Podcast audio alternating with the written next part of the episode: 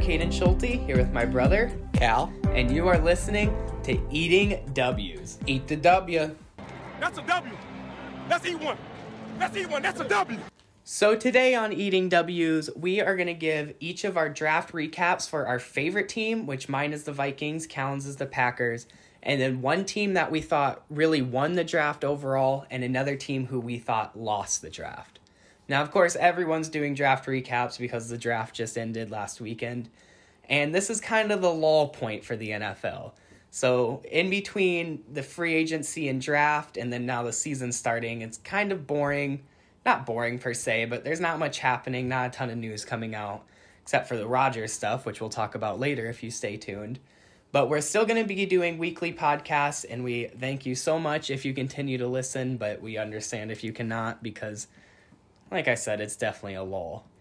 But to get going with our draft recap, I'll start off with the Minnesota Vikings, as I said, was my favorite team. And I mean, I decided that I couldn't say the Vikings won the draft because I had to pick another team for this that won the draft. But let's be honest, the Minnesota Vikings won the draft. We filled every need that we needed this year. We filled needs for the future. Like, we just won the draft.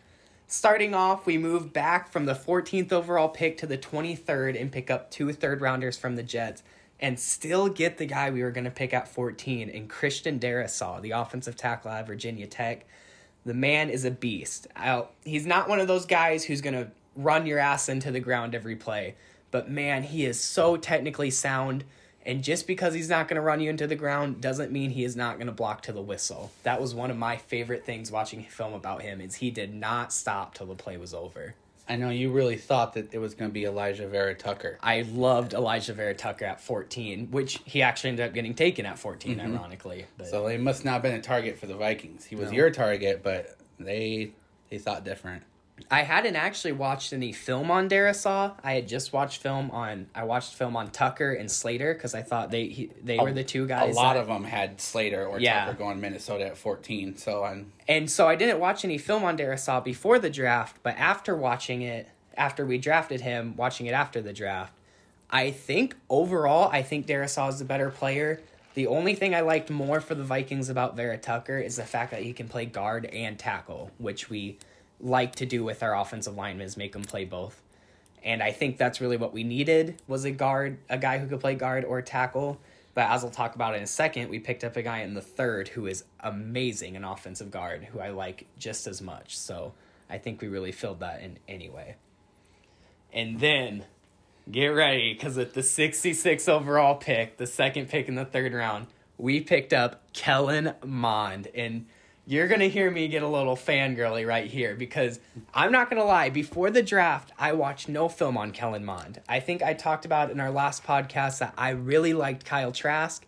I only watched film on certain quarterbacks, and sadly, Mond wasn't one of them. It's hard to watch film on all these prospects. Unless, I know. Unless you're Mel Kiper, who yeah. just, you know, hibernates all year until April. So yeah, I really liked Kyle Trask, and I really do still like Kyle Trask as a prospect. I think he'll do really good in Tampa because I mean, if you can drag a dead corpse like Tom Brady to a Super Bowl, you can you can make a rookie quarterback look really good. But after watching film and comparing Kyle Trask and Kellen Mond, I think Mond is such a better prospect. He's definitely raw. I mean, he's very inconsistent in some games. I watched one game where he looked like a first round pick, and I watched some games where he looked like an undrafted free agent. But I think sitting behind Cousins for two years, learning from him, adjusting to the NFL, and then coming out in his third year, he is going to be so, so, so good. I mean, his ability to not only throw the ball accurately, but run the ball. I mean, that gives Klint Kubiak the option if he wants to, if he's still there when Mond starts, to run read options, sweeps, uh, uh, pitch options, like where they both run a sweep and then he can pitch it to the running back if he wants. And also, Monges has the ability to get the first down if everybody's covered. If it's a complete shutdown coverage, he has the ability to get that with his feet, which is something Cousins really started to develop this year, but nothing like Mond can do it. You know, you might you might see Mond sooner rather than later. Sources have told me that Cousins is actually really upset by the pick. Yeah, well, yeah. sources are bullshit. We're learning that. we, are learning that big time recently. Damn! We'll talk about that a little later. We'll save it, but you're gonna hear a lot about sources coming up here. He might not play this year because Mond, you know, they, Yeah, yeah. they didn't they didn't consult him. oh, did you sources did say. you hear that from Adam Schefter? I I did. yeah, he's he's really source. reliable. okay, but matter of the fact is, I'm in love with Kellen Mond. I can't wait till he's the starting quarterback. Kyle Trask, who, there. little little yeah, what, foreshadowing. foreshadowing. yeah. no, like I said, I still like Kyle Trask, but Mond is light years better. And then another pick, the next pick in the third round at 78 overall was Chaz Surratt, which I mean, I watched a little film on him. He's very athletic, he looks good, but I'm not sure if we really need to pick him up at three or at in the third, Third round. round. I think we could have gotten somebody else. But you know, maybe he'll come out and do really good. Interesting fact about him is he was actually a quarterback until I believe it is his sophomore year. Mm-hmm. He was at starting UNC. quarterback at at UNC. I believe I might be wrong on it. He might have succeeded Trubisky. Um, I think he succeeded Trubisky. Yeah, I don't. I'm not sure if he ever started. I think he came in, but I don't know. But if he, yeah, he was after Trubisky. but yeah, it, I mean And that line up when he came up yep. as a freshman. So somewhere along, he was at least on the chart. If, at So the yeah, I mean, least. Mm-hmm. if he comes out and does really well, he's very athletic. He just needs to learn the game a little more. So I could see that. And then one of my favorite picks in the draft, other than Kellen Mond, value wise, is Wyatt Davis in the third round at 86 overall, guard out of Ohio State. I think this guy is going to be good, good, good. He had a lot of injury questions coming in. That's why he dropped so much, but he's a pure guard to go with the pure tackle that we picked Mm-hmm. up in Christian Darrisaw. I think that we move Ezra Cleveland, our current right ta- our current right guard, to left guard because he actually came in as a left tackle. So he'll be a little more natural on that left side. And then we move Wyatt Davis to right guard, which I believe is what he played in Ohio State. Mm-hmm. And I think the Vikings O line is going to look like a whole different unit getting those two guys in there, getting rid of Richard Hill and Dakota Dozier. Oh, yeah. It's all coming together. Wyatt Davis is my favorite pick for you guys. That is a first round talent who fell to the third round due to injuries and due to being position specific. Like you said, Yeah. this guy is a big. He is what they call a road grader. Yeah. He is a pure He's- guard. He there's no way he could ever be tackle because he No. would get. They would run around him like like a turnstile, you know. just, just like I said, with, like I said with Christian Darrisaw, where he wasn't really a guy that's going to run your ass into the ground. Wyatt Davis is the guy is the guy that will do that into the ground. And when when you're going up against the the defensive lines of you know uh, who does the Lions have? Daron Payne. Oh, yeah. and Kenny Clark. You need that big Yeah. guard. he's going to come out on a pole and he's going to light a linebacker up. I cannot wait That- for this season. That was a really good pickup for you guys. Is Everyone- difficult it is for me to say. Everyone's talking about how like Christian McCaffrey's going to come back and be a good running back, and oh, King Henry's definitely best running back in the league. Behind a line like this, Dalvin Cook is taking over next year. There is not even a competition. I watched Dalvin Cook. Dalvin Cook single handedly win that game in Lambeau Oh against my! the Packers. What did he have? he had 200 some rushing yards and all four touchdowns. Yeah, and he had like he well he had like a fifty yard screen, so he had mm-hmm. minimum fifty yards. Oh yeah, he had five total. Yeah. he had four rushing and one receiving touchdown. And I have not seen a running back single handedly win a game like that since Adrian. It's Adrian Peterson. That's yep. And before that, I hadn't seen one since Barry Sanders. So I don't know what it is about the NFC North and these game changing running backs. They're Falling on teams that can't win a Super Bowl. yes. But let's we're Super Bowl bound. We're gonna change that for Dalvin. Don't worry. I mean, he did all that last year, running behind Dakota Dozier, Drew Simmertu. I can't. rem- I can't pronounce. You had to release half the one guy who was so and bad. Richard Hill, Riley Reed. Elflein or oh yeah, Pat Mid-season. Elflein went to the Bengals, I think, and Riley Reiff just yeah. got signed by the. uh he went to the Bengals. To the Bengals, Elflein yeah. went to the Jets. I think. Yeah, yeah, yeah. Yeah. So yeah, I mean, when Dalvin Cook can do that well behind those O linemen, when we get guys like this coming in, I really do think, I, I mean, sure, maybe it's a biased Vikings fan thing. I think we make a deep playoff run this year. I really do. I mean, and then also we have Justin Jefferson coming back. Kirk Cousins is going to have a line to throw behind Adam Thielen. When there's just so many offensive weapons, if our defense can even be a bend don't break defense and make a couple turnovers, I don't think you can keep up with an, our our offense in the NFC. You never did get that edge rusher, did you? Well, uh, I'm going to talk about it a little bit, but we got multiple defensive ends who aren't quite edge rushers.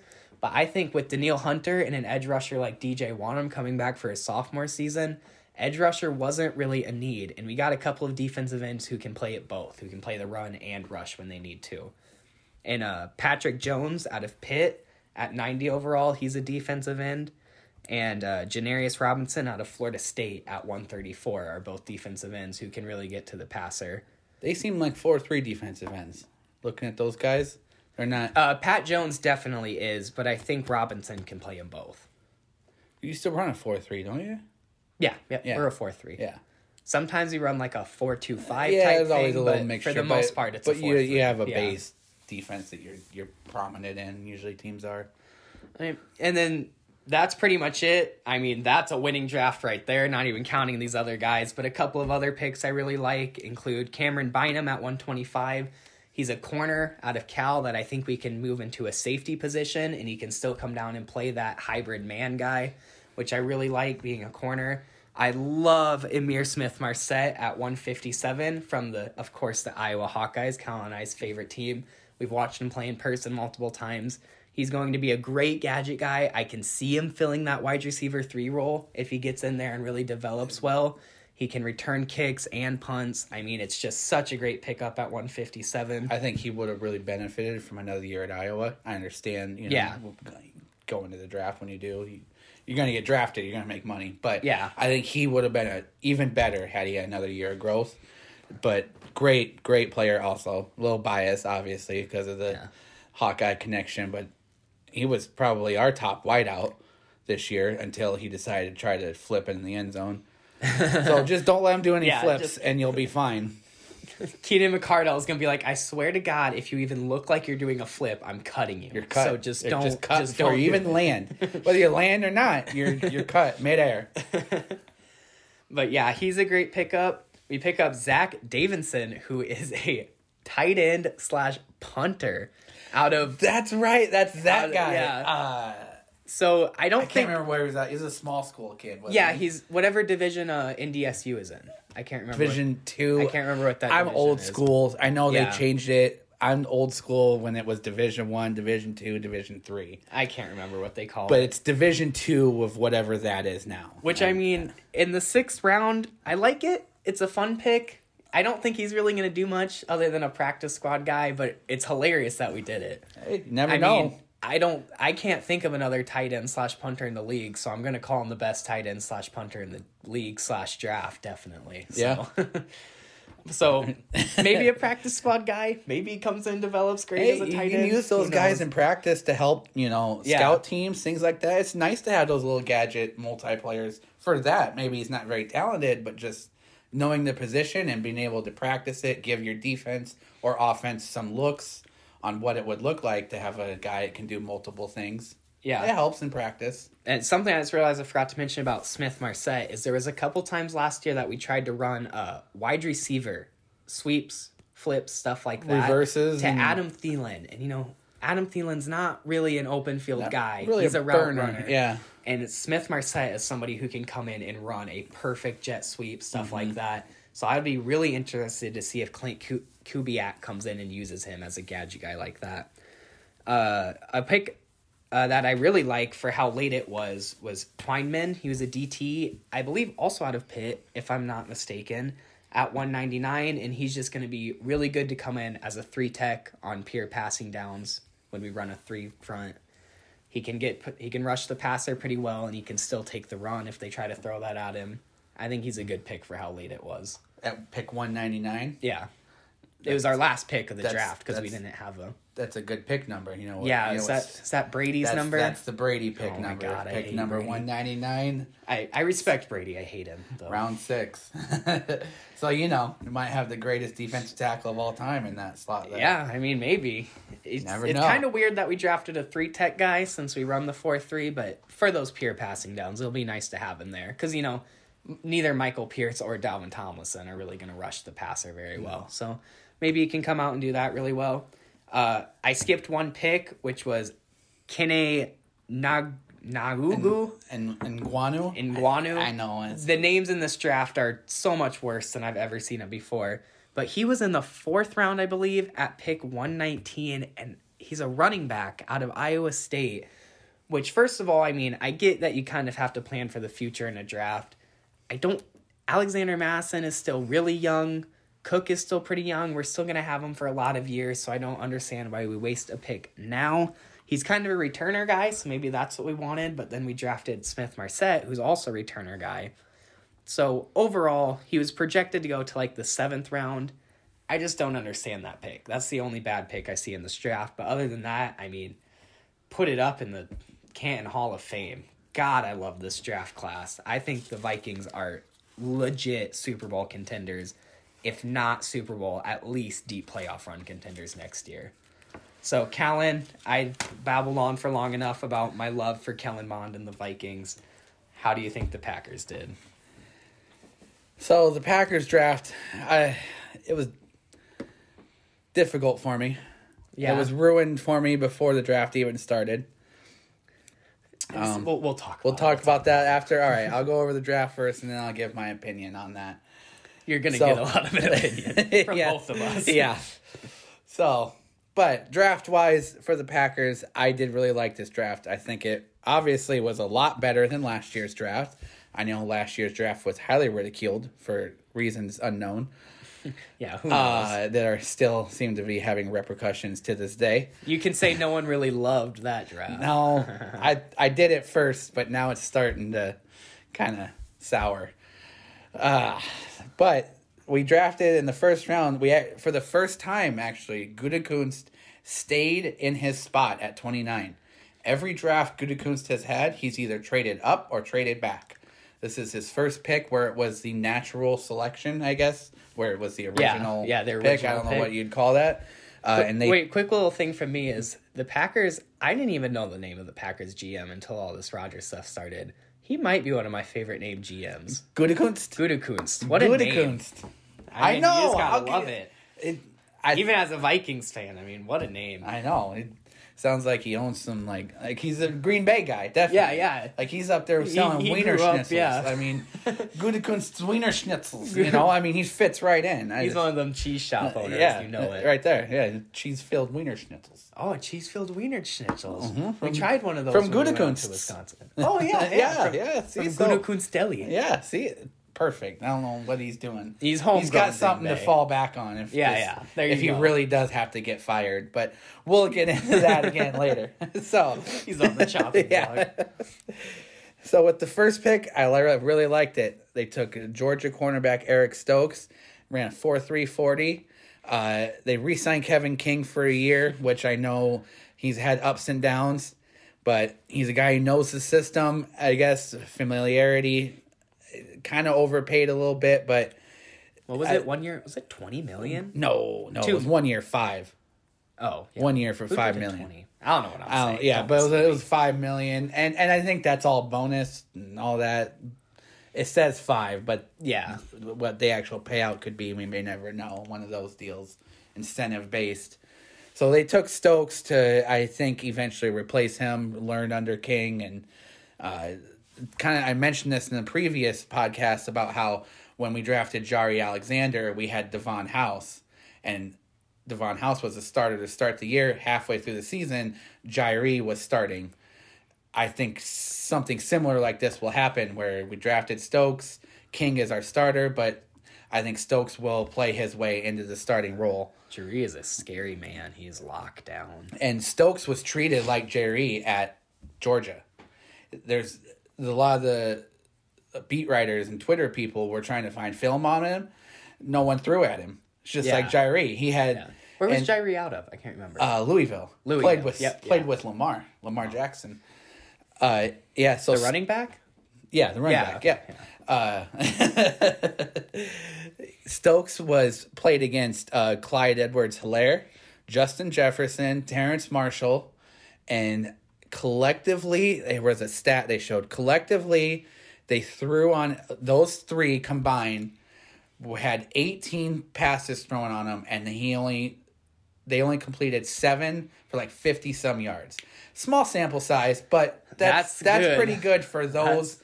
And, and Ja'Marr Chase. It was Chase, Terrace Marshall, because it was that whole LSU Yeah. and Burrow. squad. Yeah. So that's a receiver who has proved himself in NFL, a quarterback Right. who kind of did. I mean, yeah, the- he was the quarterback, and then including last year also, That's- where he wasn't the quarterback. that's impressive. I that's didn't know Chase that. And, and Marshall. But when you throw in Justin Jefferson and Clyde Ed- Edwards Hilaire last year, yeah, it was like 18 thrown at and like seven completions for 50 yards. And uh, that- that might be a little off here and there, but it's the the stat was pretty amazing. Like, Jeez. dang, Yeah. that's that's pretty good. He's he's a pretty lockdown guy. Uh, and then in the second round, we took uh, center out of Ohio State, uh, which is sounds familiar because our center was Corey Linsley out of Ohio State, who we drafted seven years ago. So we decided to just take his replacement in Ohio State and drafted Josh Myers, the center out of Ohio State. I really liked Quinn Meinerz for you guys. I like him too, Myers. Meinerz is a guard. He's this guy's he he took over at center. He's Wisconsin homegrown. That's the only reason he took over him. at center for Linsley. He's been a center his you know his whole career. Three year starter at Ohio State. That's that's pretty good.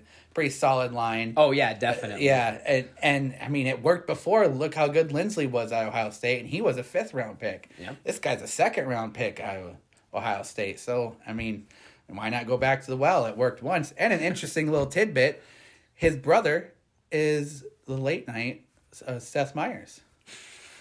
Sources say. Sources say that he is related to Seth Meyers. So that's always fun. Yeah. Must know. be the same source as Adam Schefter has. That's what. Yeah, he's the one who told me. He called and with you. with the next pick is my favorite pick. This is my far my favorite pick of the draft, and Amari Rodgers out of Clemson, the wide receiver. I had some mock drafts that I had seen and done had him in the first round to Green Bay at twenty nine. A, a funny little thing that that's your favorite pick because that was the pick before Wyatt Davis, who you had just Yep. said that your was your favorite pick from the Vikings. Yep, yep, it was. They were back to back because Green Bay actually jumped in front of Minnesota to take him. Now I had not, that was just coincidental. We were- they we- had been trying to trade up to get Rod. Yeah, we were messaging each other when that happened, Yeah. and I said maybe we were going to take him, but then we took Wyatt Davis. I was like, No, no, it was just plan on taking coincidence. We were trying to trade up. Yeah. There was four other teams we tried to trade up with first, and we finally struck a deal with the Titans. Yeah. to get up and get him because I think that Gutekunst didn't want the same thing to happen that happened last year, Yeah. where he kind of missed out. And it was reported that we had offered a deal to Philly last year for their twentieth pick, and we were going to take Justin Jefferson. And how great would that have been, Dude, Philly needed Jalen Reagor. but I know that was why they turned it down. They didn't think that they would that Reagor would would have been available where Green Bay was picking, which I think was thirty last year. Looking at it, I think he would have been available, but that that was just the Eagles helping us out for smoking us. I in the guess yeah, they were like, Championship game that one year. we can't do like, that we got you guys. We're sorry. again. Yeah. Uh, with our next pick, we took Royce Newman, uh, an offensive lineman out of uh, Ole Miss. Uh, he's kind of uh, another. He's in the type of. Oh gosh, I can't think of Elgton Jenkins. Yes, is that he can Jenkins, play. This guy can play guard, center, guard, tackle. We love those multi-positional. I know that's probably an NFL standard. Yeah. but we really value it. I think we value guys maybe are not as talented, but because they're more versatile, you're higher on our board. Also, if you look at this guy, he has an amazing mullet. Oh, So, that is nice. yes. You guys will have to look him up mm-hmm. because It- that is, one nice it is mullet. right, right out of. I mean, perfect mullet. Yes. You can even tell he is all business up front and he is partying in the back. you, you can see it in the picture. Well, hopefully, let's So, really solid pick. party in the backfield. adds depth to our offensive line, and like I said, I really like the versatile picks. With our next pick, we took uh, Daryl T.J. Slaton, big old mama jama out of Florida. No one really knows about him because this is a run stuffer. Run stuffers don't get any attention because they eat up blocks. They don't have the stats. There's no way to really show what he does, but what he does is so important to Oh, a so defensive important. line and it's so specific, but which is why they don't go very high. But they're it's so spe- to be able to be a run stuffer and a block eater so important to the functions of the rest of the defense. This guy is 6'4", 330 pounds. Holy Yes, crap! We haven't had a guy that big since Gilbert Brown. I don't that was a minute ago. What was that? Eighties? that, oh, that was the nineties. He played with 90s? Favre. Yeah. They called him the gravedigger. He'd do a sack and that was he'd stomp and he'd do it give a little shovel motion. He's a big boy. Big guy. I loved Gilbert Brown. He was one of my early favorite defensive players. so I hope that if he can resemble anything in the success that Gilbert Brown has, excellent pick Yeah. And and my dark horse pick was next. I really like this pick too, and a lot of the analysts did not. The next pick we took Shemar Jean Charles, a defensive back out of Appalachian State. Now, small school guy didn't have a lot of you know high competition to go against. However, if you go by the PFF player scoring scale, which is like an analytics thing, Yeah. Which This- is huge in the NFL it these days. This guy was the number 16 overall player by the PFF scale, Hmm. which grades all, I don't know. I don't know what the analytics scale is and how to figure that out. Yeah. But he was one of the best players by their scale. Uh, I don't really know a lot about him because he was a small school guy. I have heard the name. He's a pure nickel corner, basically, is what what uh, the analysts have said. That once I've kind of looked up a bit about him, but they think that he will be the starting nickel corner this year because he was that good. And I know a lot of the analysts didn't like it because he was a small school guy, but we'll see how it turns out. It, Yeah. you know, it don't always matter. No, it doesn't. I mean, It these NFL drafts are so hit or miss. It- I know this is. a little bit of a rant thing, and it's kind of ironic because we're doing it. But I hate the post draft analysis right after because right. you just never No, and they're, fun to do You and talk about. But you yeah. gotta wait minimum three years, if not four or five, That's what before they you say. can really grade a draft. That's what a lot of people say five, but I minimum five. But I think you can really you can start get to it before get that. an, an opinion after three. yeah. At after three, yeah, you got you can really tell after three years. And then uh, after that, we took another offensive lineman, Cole Van Lanen, offensive tackle out of Wisconsin, and Green Bay native. Yeah. he grew up. He took the. He grew up in Green Bay, in the in the neighborhood around Lambeau. He took the call from his house while looking at Lambeau Field. That's pretty See, cool. as- That's awesome. As a one in a million chance, this kid is living a dream. yeah, he is going to go talk out. about a dream. I mean, you want this is a guy you want on your team. The Packers want on your team because if I was told I was going to be playing for the Packers, I'd be giving it my all. One, Oh, I mean, yeah. I'd be un, feel like I'd be unstoppable because it's like I'm not. No, I'm you're not gonna screwing this up. I'm not going to screw this up exactly. So I love this pick just because I think this kid will play great. Because who, how often does that happen? That you get the chance to play for your hometown NFL team. That's They- amazing. They- really cool. They say the draft is all these kids living out their dream, which of course it is. But this guy, this I kid didn't know that. That's really more did. Yeah, anything, it's yeah. really cool. So I really think he'll do well. And then uh, we took a finally took an inside linebacker, Isaiah McDuffie, out of Boston College. Uh, don't really know a whole lot about him. I didn't see a, lot of drafts picking him. Uh, I know he was a he, he started at Boston College. He was an All ACC linebacker, and he led Boston College uh, in tackles. So he's a tackle machine. Maybe he can be a little bit like Blake Martinez. Who? There was a good linebacker out of Boston College. Was it Kuechly? Was it? Yep. Okay, it was. Yep, it was Kuechly came out of Boston College. So, but this kid was taken in the sixth round, and the only thing I really knew about him is that our running back AJ Dillon, uh, McDuffie, and Dillon were roommates while in college. Oh, so funny. AJ Dillon can you know give him a little Yeah, give him a little with the tour system and all that, and it's always nice to have someone that you recognize in there. And then with our last pick, we took a running back, Kylin Hill, out of Mississippi State. I think just a developmental guy. Uh, you know, we have two running backs in Dillon and Jones. I knew we were going to probably take one in the draft. I Gotta like. have- Ty- is it Tyler Ervin? Is that his name? yeah, Tyler. I like him, too. He's yeah, he's kind of the gadget guy, wide receiver, running back. This guy is a pure, not pure running back, but I think he's more just traditional. a, traditional Yeah. running back. And the interesting thing about him is that this is the kid that started the petition to change the Mississippi state flag because it the Mississippi state flag had the was the background of the Confederate flag.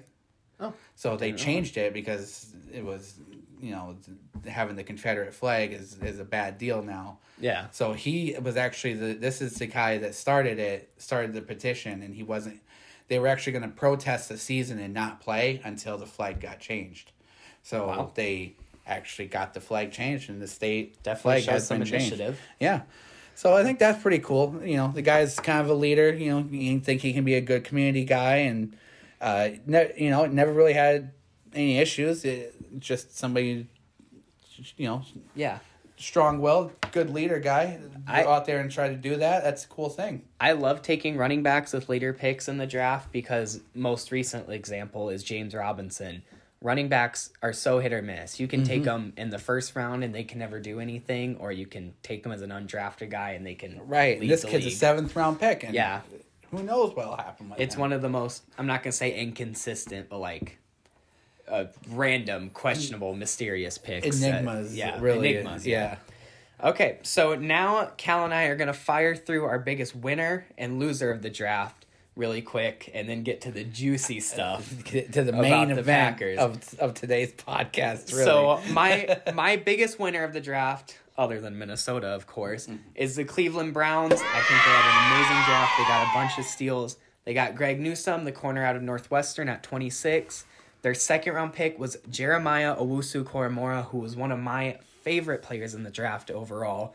I would have been okay with the Vikings taking him at 23, and he ended up falling to the Browns all the way at 52.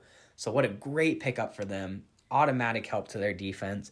And they also picked up Anthony Schwartz, the receiver out of Auburn, at 91 in the third round, who's just going to help out Baker more. If Odell has another inconsistent year, he can step up and maybe make a little bit of waves in the offense.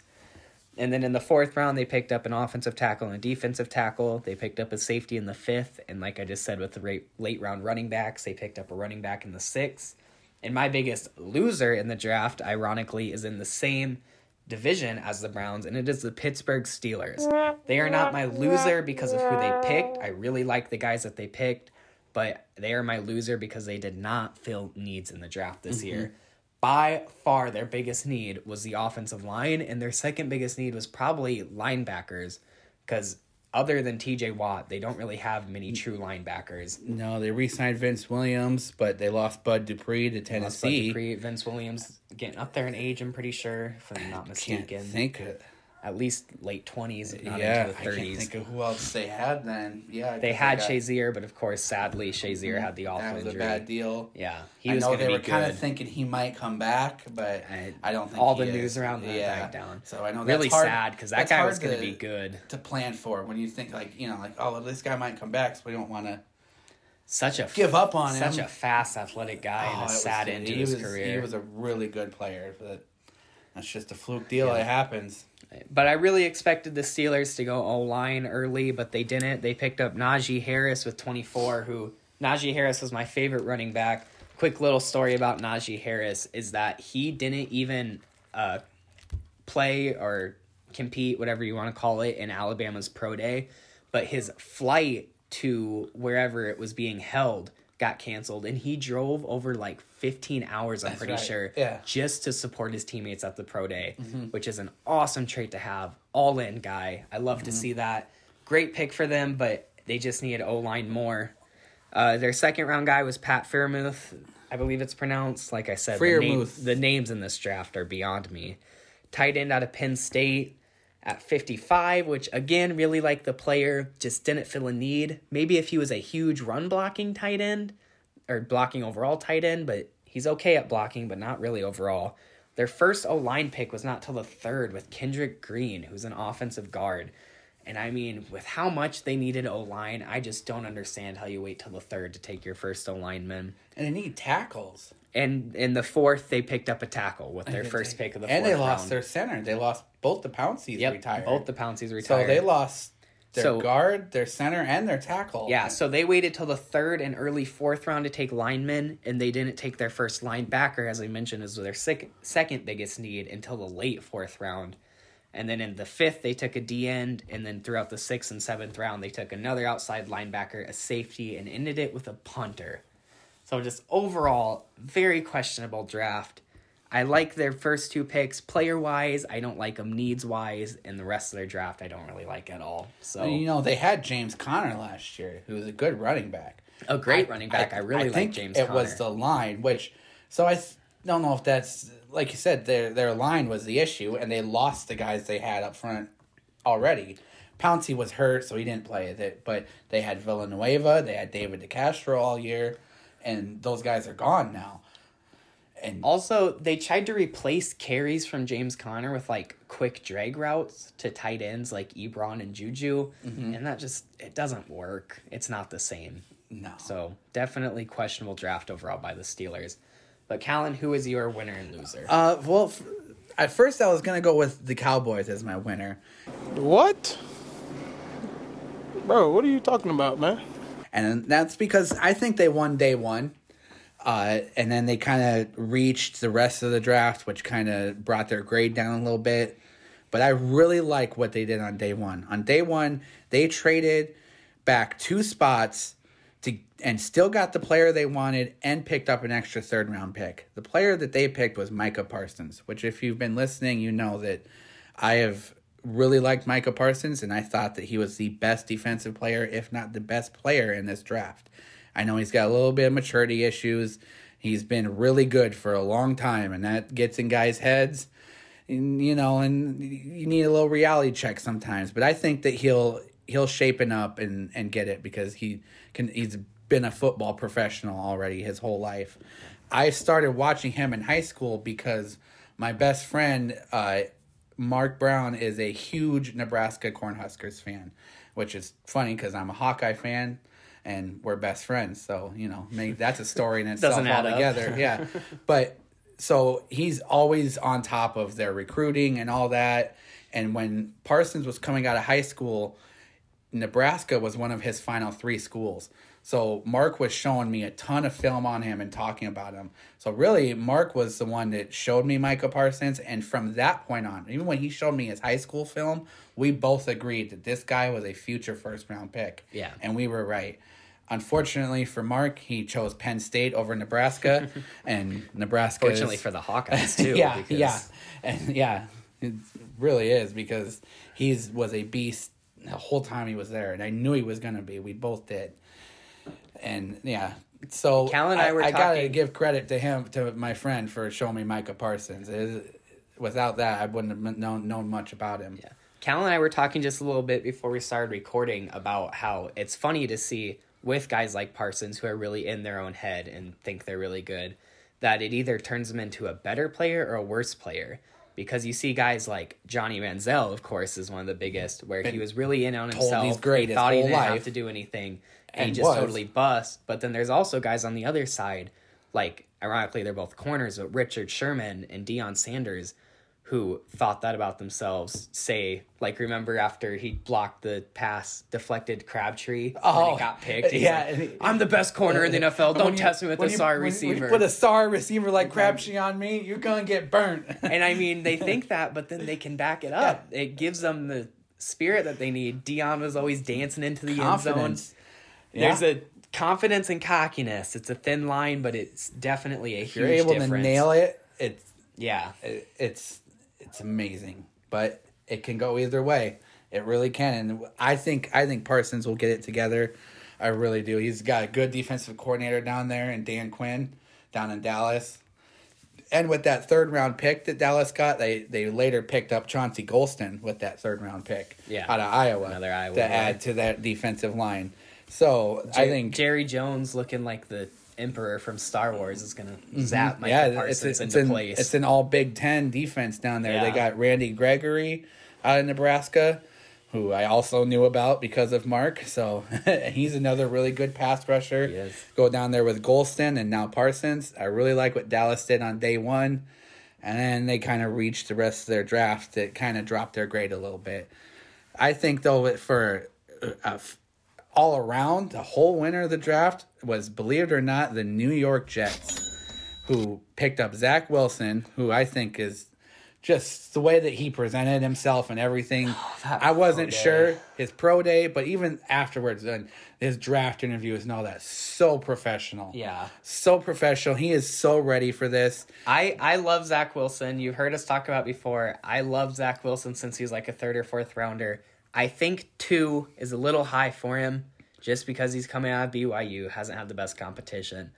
But man, you cannot deny, like you just said, those interviews and that pro day. I talk about it Oh, all the man. time. He- Even just that one throw from the pro day. Wow, lights out. There were some scouts. They said that if they had the first pick, it would be difficult between Lawrence and Wilson.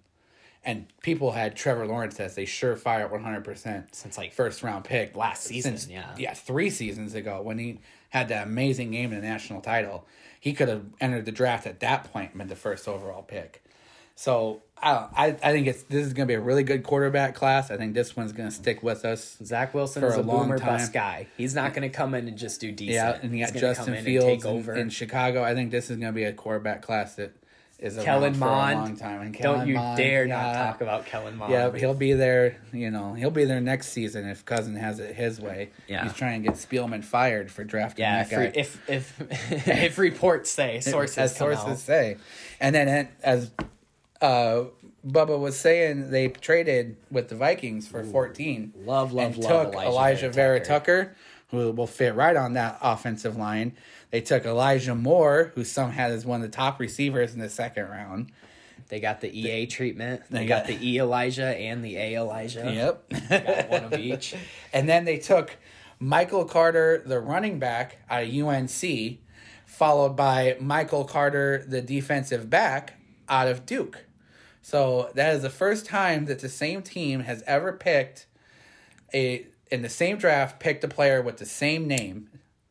Uh, and it's two different positions, and ironically, two basketball school rivals, Duke Yep, and UNC. Duke and UNC. So I think those were, and then the rest of just kind of filled out the rest of their their team. They had holes everywhere. So Yeah.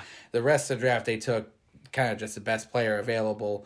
Uh, Which is great to do. Nasirildeen in the sixth round, I think, is a great pick. He was a defensive back turned linebacker, and I love those hybrid really good. He put on a lot of muscle this year. It's a new position for him. He he played linebacker last year at Florida State after being defensive back for the last couple of years. But I think if he had been a linebacker his whole time, I think he would have been a much higher pick. So that is a late round value for them that I think you'll see a lot, a lot, uh, hear that name a lot of. Hamsah Nasirildeen, very good player, very athletic. To go from defensive back to linebacker, wow. I love those hybrid linebacker guys. Uh, you can kind of call Jamal Adams one the way he plays all around the field. kind of that style, Oh, safety there's a name. linebacker. I cannot think of his name. Keep um, Urlacher was like that. Urlacher was more linebacker, but in college he was actually a safety at, at New Mexico, and then the Bears drafted him at linebacker, and he he could have played anywhere. He reminded he, Urlacher was one of the best linebackers I'd ever seen. Did you think of that player you were trying to I think cannot. of? 'Cause I, I totally blanked. I really like him though. He actually came in as a linebacker. He never played DN, but he was a small linebacker. But he was just fast. He could cover tight ends really well. And I just overall, not even just him. I just love guys who can do that. I think it really helps. One of them being Jeremiah Owusu Koramoah is a guy like that, which is why I was really sad when he fell all that way in the Mm-hmm. and Vikings. he fell because him. apparently he has like a heart murmur or something like that. But then there's saying that he says he doesn't, but I don't know. The And you draft know, is, it is- so weird. It is kind of a risk, especially this year with all the medical stuff where they can't really give the right, and it was difficult physicals. this year. Usually at the combine, you get, I mean, a physical like you've never had before. And this year, it had to be done by either I just I, outsourced doctors or or tele telehealth doctors. it ended up great for the Browns, but I think it's sad to see a guy like that drop because of that. I know I, I said that I thought Caleb Farley would drop because of his back, but that's a little more. I'm not gonna say a real injury because you know heart stuff is always scary, but a more documented mm-hmm. injury. For the losers, I'd have to say probably Seattle and Houston, just based off the lack of picks. They traded a lot of them away. Um, Seattle had three picks in this draft. Uh, They had a second round, a fourth round, and a sixth round, and that was it. They did take okay players, but to only have three picks in the draft. I mean, that's you're just Yeah, not even giving not- yourself a chance to really win. Especially with how little they did in free agency. and that too, they lost a lot, a lot of their defense. They went wide receiver with their first pick in the second round, which is a good player, D'Wayne Eskridge. They're gonna have a great offense. It's another great, great wide receiver. Has comparisons to uh, Greg Jennings, uh, who also came out of Western Michigan. They got a cornerback out of Oklahoma, which they needed one. Tre Brown, who started at Oklahoma, but just not a not a fantastic name, player, yeah. but he was a starter. But they needed someone. They lost both their corners. And I actually like their sixth round pick better because how do you not take an off not like an offensive lineman whose name is Stone Forsyth? Oh, Stone, good like I lord. mean, he- this guy is, and I mean, he is a cornerstone on the end. He's an offensive tackle, and he will be there for you. He was know, literally you- born to uh, be a he- cornerstone of an offense. He was. line. He, he is like a boulder you cannot move. This guy is solid rock, and he's been. He started at Florida. You know, so I I just don't. Just the name alone, how did he not go first overall? You know, I'm not really going to talk about the Texans because they're just such a dumpster The fire. Texans I don't. yeah, I don't they- think we even really need No, to talk to them. You know, they had to they're take. just bad. They had to season. take. They're in full pick- rebuild mode Their first pick was wasn't until the third round, and they had to take a quarterback because they don't even know if their quarterback even- is going to play. they- and they're all, that's the only quarterback on the roster. Yeah. Watson's their only quarterback. So it's unfortunate because they need a lot of help everywhere, and they have to take a quarterback when they really shouldn't have, because Watson should have should be their quarterback for decades, and they have totally dropped the ball with it. Yeah. way worse than any other team has. It's it's sad to see with their issues. It's we'll sad to see a team here. like the Houston Texans who went from literally almost beating the Chiefs, the Super Bowl champions the year. Isn't that crazy? Go to nothing because of one person, and Bill O'Brien It's- is that one person. it's- it's yeah, you can kind of blame the defensive coordinator because he had the stuff with the Raiders, and then he got fired. He never did good before. But I think you overall just have to look at Bill O'Brien, and maybe even more than him, the GM, uh, Easterby, Jack Easterby. It's sad because see how much O'Brien was the guys, coach and GM, and he was it was he was in way over his head. it's it's he- so sad to see a team like that just plummet and get ruined like this because I mean they can't even rebuild now because they barely had any They draft didn't have any picks. draft. Yeah, that's how you rebuild is through the draft, and they didn't have any picks to do it. That's why they had to sign. What they signed thirty seven free agents this year, and most of them are one year deals. They're basically just throwing a street team together because they're like, well, we got to put a team together for the season, Yep. and they're like, well, we can't draft anyone, so just try to get as many players to one year deals as we can. That is going to be such a ragtag group. That's going to be Yeah. a team that like goes like ten and six and slips in because it's, It's, be literally a bunch movie, of outcasts. We just talked about it last week. The movie The Replacements. It They're is. gonna That be is the movie the thing to it. If they got Shane Falco running out there, Davis Mills is gonna be Davis Shane Mills Falco. is the new Shane Falco. If only if they had Shane Falco running out there, I'd have to be a Texas fan for you, because that'd be just that'd be just amazing. So yeah, the Texans, of course, are just screwed overall. But Mm-hmm. I, the Seahawks are gonna be one of the sneaky worst teams in the think NFL this year. They had, so, they're kind of like the Texans. The fact that they have an elite quarterback in Russell Wilson. I mean, they have DK Metcalf and Tyler Lockett, so they have a good And now receiving corps D'Wayne around them. Eskridge, they have a great receiving corps around them. And I mean, so like, they have so many f- holes they need to fill, though, mostly on the defensive side, though, that they just weren't able to with how few picks they had. Mm-hmm. So definitely interesting to see there. But now, past the draft recap, we're going to get on to the juicy stuff. Callan, talk about event. your quarterback So- a little bit. What is happening with him? So, for anyone that hasn't really been paying attention, on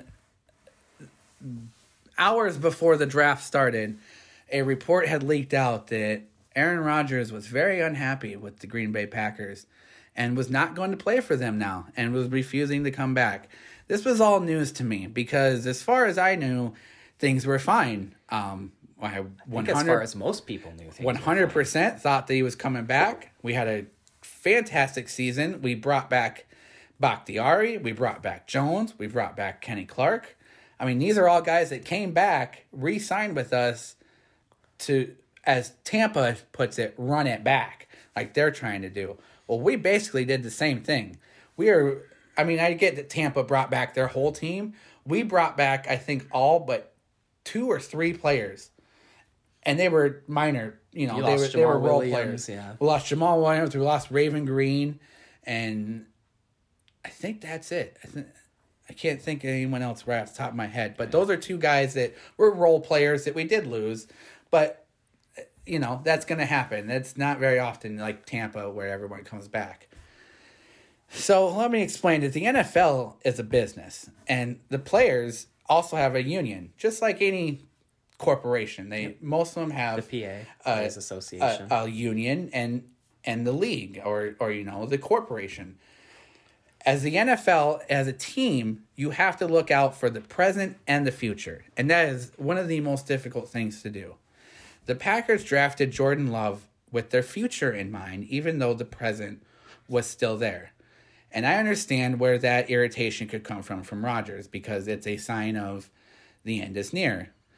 However, in today's NFL, it is not as aggressive as it, once was, and players are playing a lot longer than they used to once upon a time.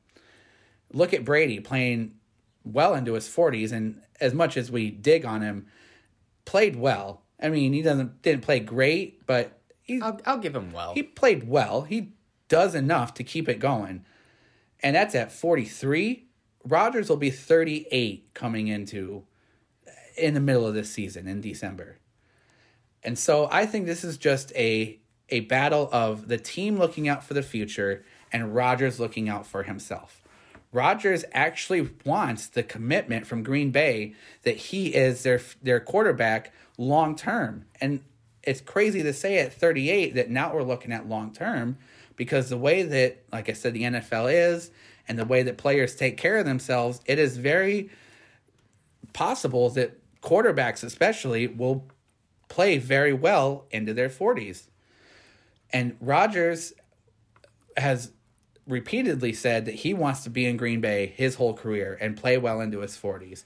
And I get injuries happen and I get that de- you know talent decline happens. It you never know when or where it's going to happen at.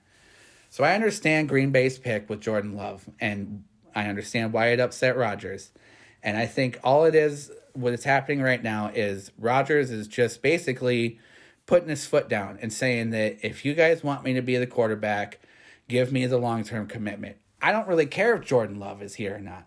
I want the long term commitment from you that you can't just suddenly either cut me loose or trade me at any time. Because if you're just going to trade me, just do it and move on.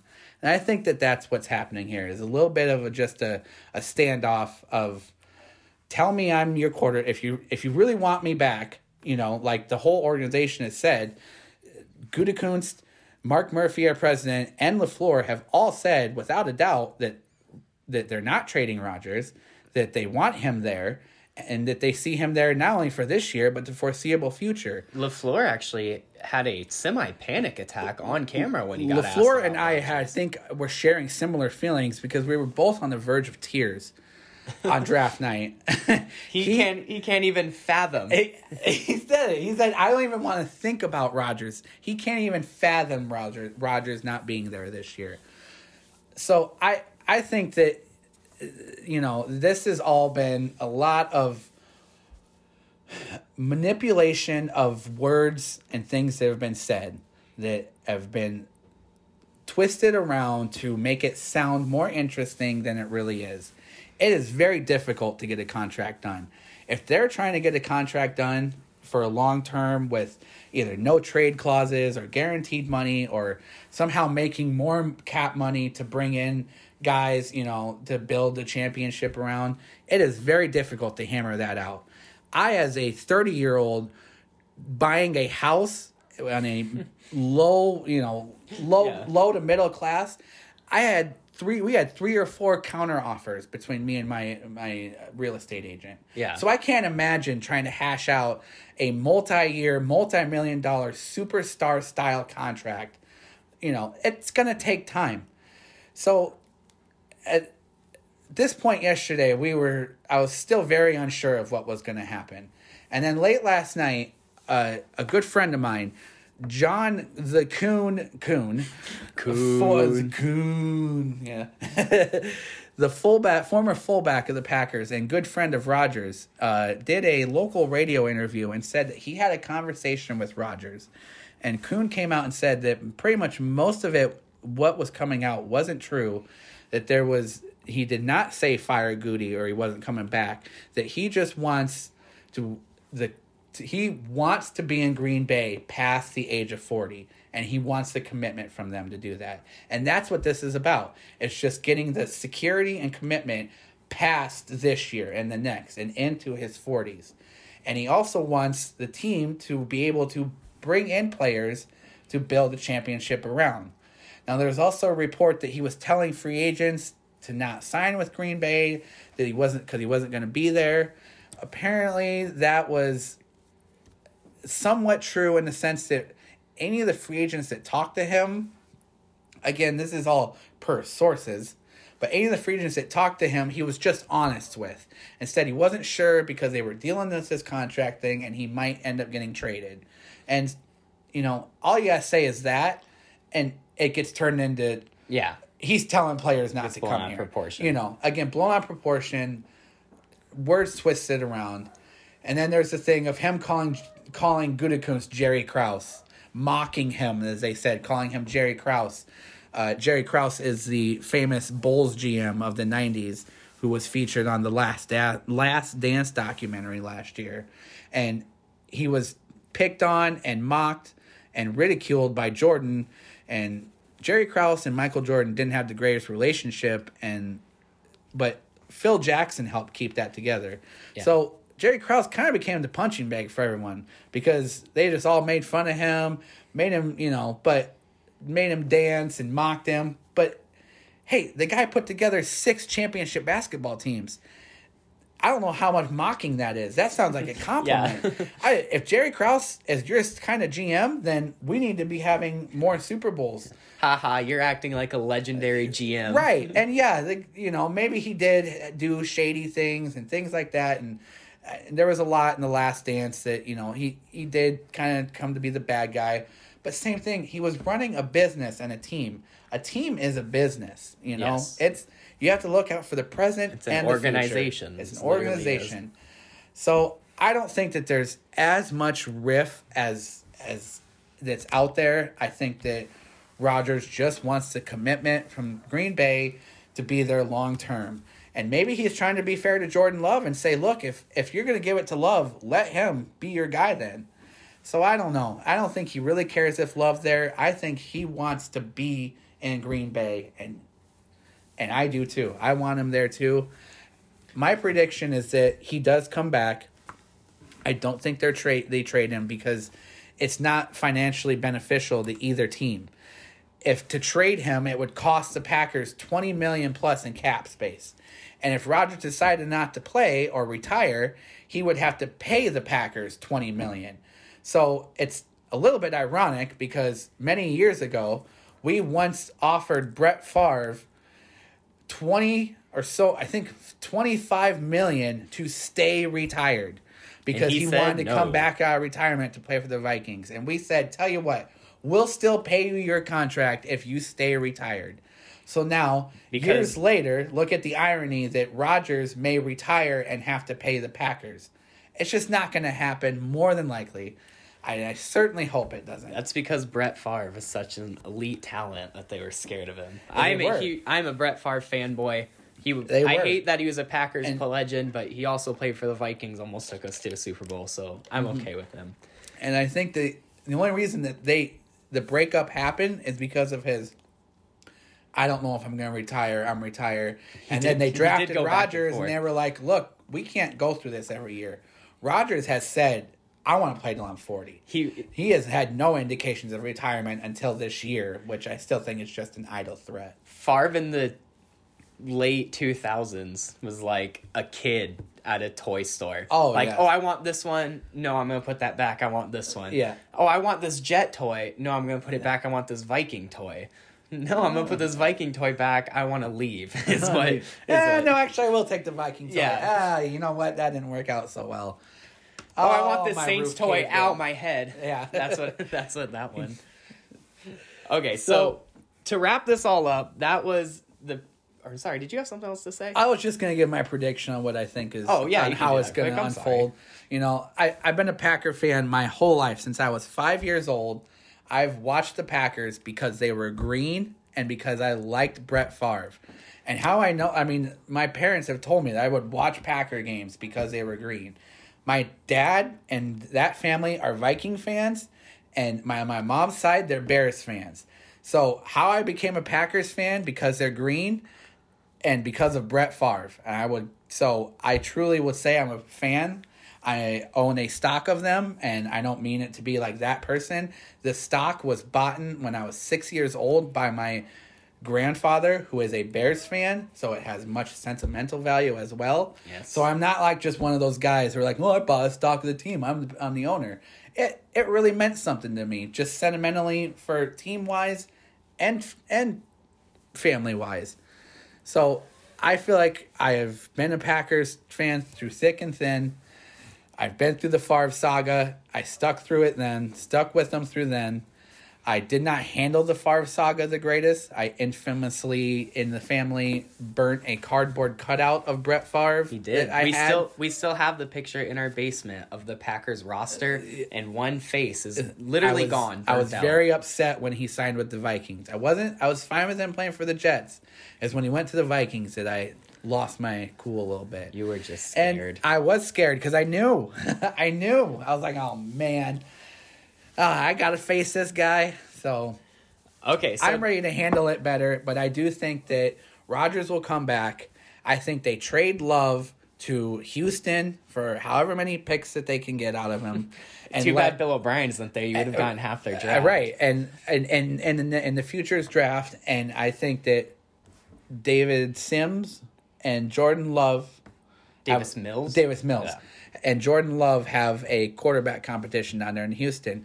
And you know what? If Jordan Love ends up being anywhere like the quarterback that Rodgers or Favre is, I mean, then that's the risk you take. Yeah. What's the likelihood that he's going to be anything like Favre or just Not very three in a good. row, no. Right. So why not stick with the present of what you know and what you have? If Rodgers really wants out and really forces a trade, the only team I could see taking him is the Las Vegas Raiders. Because Jon Gruden wanted Rodgers back in 05 when he was the coach of the Buccaneers, but they had a quarterback. They didn't need one, and they took a running back at that time.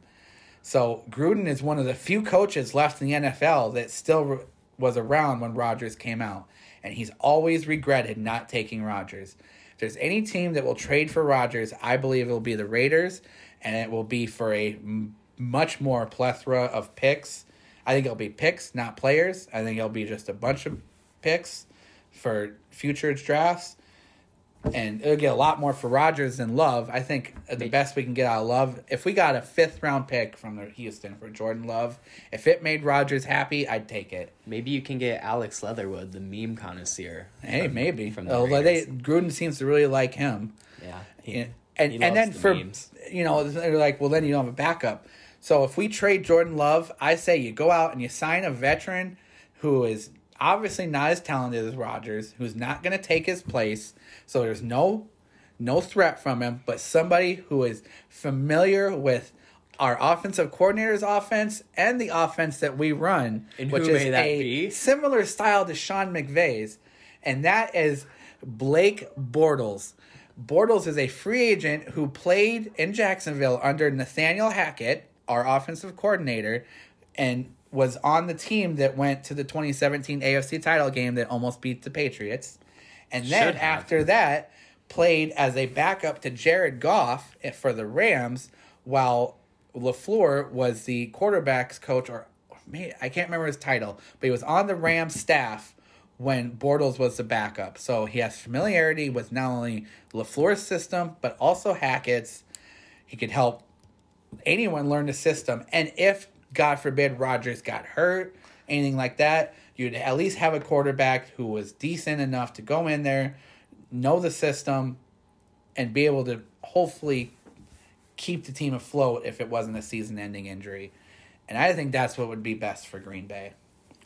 Okay, so there is your rant from a panicking Packers fan. I was with him on draft night. We recorded on draft night, mm-hmm. and man, was he terrified. Yep. And I mean, I get it. I I could see myself in a situation like that. You've never had a Hall of Fame quarterback except for those Oh, two yeah. years you had to borrow ours. Oh yeah, thanks for telling uh, us. Thanks, thanks for telling me. I forgot about that. Oh, I'll take that back. You had Fran. You had Fran Tarkenton. Oh, we did have Fran. You had Fran That was- Tarkenton. so that was too long. you know ago what? But, remember, though. I but like it. Yes, yeah. Okay, so Daunte Culpepper. my on opinion on this is I'd love to not have to face Favre two times a year. He is a scary quarterback to Well, play you don't against. have to face Favre two times. or a did I say anymore. Favre? I You did. I hated facing him two times a year too. I'd love to not face Aaron Rodgers two times a year anymore because I am terrified of him. He is a great quarterback. I respect the hell out of him. But you know, I don't really have much say in this and I'm going to say this quick because I hate when football gets political. I don't like when that happens at all. But all I'm going to say to wrap it up is that they was it today or yesterday that Adam Schefter this morning This after morning. the interview with John Kuhn played last night. he reported that all of the articles he put out, Adam Schefter spearheaded the whole story. He's put out almost every article on it, and almost every article just ended with basic statements like sources say. And you've heard Cal and I make that joke multiple times because I hate that he did it, but we I joke about everything. So does mm-hmm. Callan. We just like to joke. So the joke is because he said that sources say after almost all of his stories, and he said on the Dan Patrick show this morning that he didn't actually have any sources. That there, all just w- yeah, that there were no sources. That there had been rumblings all offseason that Rodgers was unhappy with his contract in Green Bay, which I think just got manipulated and worded to Rodgers doesn't want to be in Green Bay. But like I was saying, he just wants to redo his contract that gives him more commitment to the team beyond this year. Yeah. Instead of the team being deciding his future, he gets to control his future, which I get, and I think they should. But it was very wrong, I think, to Yeah. manipulate it into a story when there really wasn't one, and to break it hours before the draft. I mean, how many people are talking about the draft? I've had to turn off ESPN NFL Network because they won't shut up about what where will Rodgers be? What is he doing? Look at what he did to these poor Packers fans all around the nation. Yes, all of us. Look on Twitter. All of us are in complete disarray. And if you had checked with us at this point last week, we were fine. we were fine. We had no idea that we were hours from complete chaos, and we've been in complete psychological chaos since. All right, so all I'm going to say about that is Cal and I will probably joke about this for multiple podcasts to mm-hmm. come because we both hate dwelling on negatives. We don't want to just look at the negatives of it. But I hate that he did that. I hate that all the media does that these days.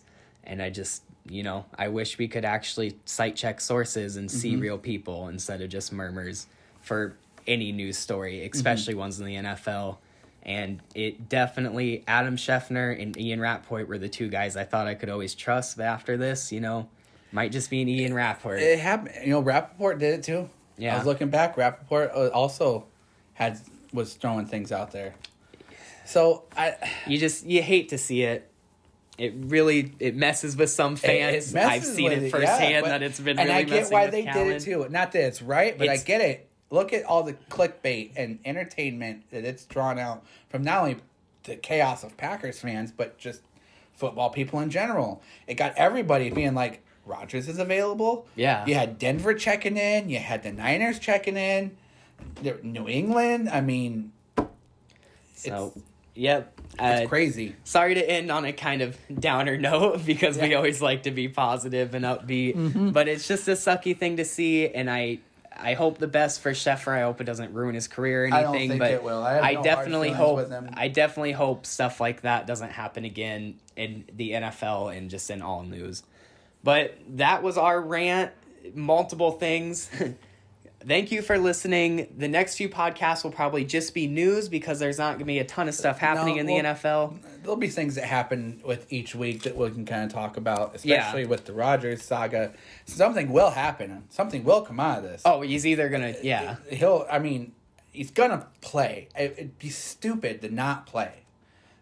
I don't know. I guess if you have that much money, if you're that upset and that financially secure that you want to play, pay twenty some million to not play, then I think issues go much deeper than just team and football wise. Yeah. Well, either way, thank you all for listening, and we hope to see you next week. And don't forget, eat the W's.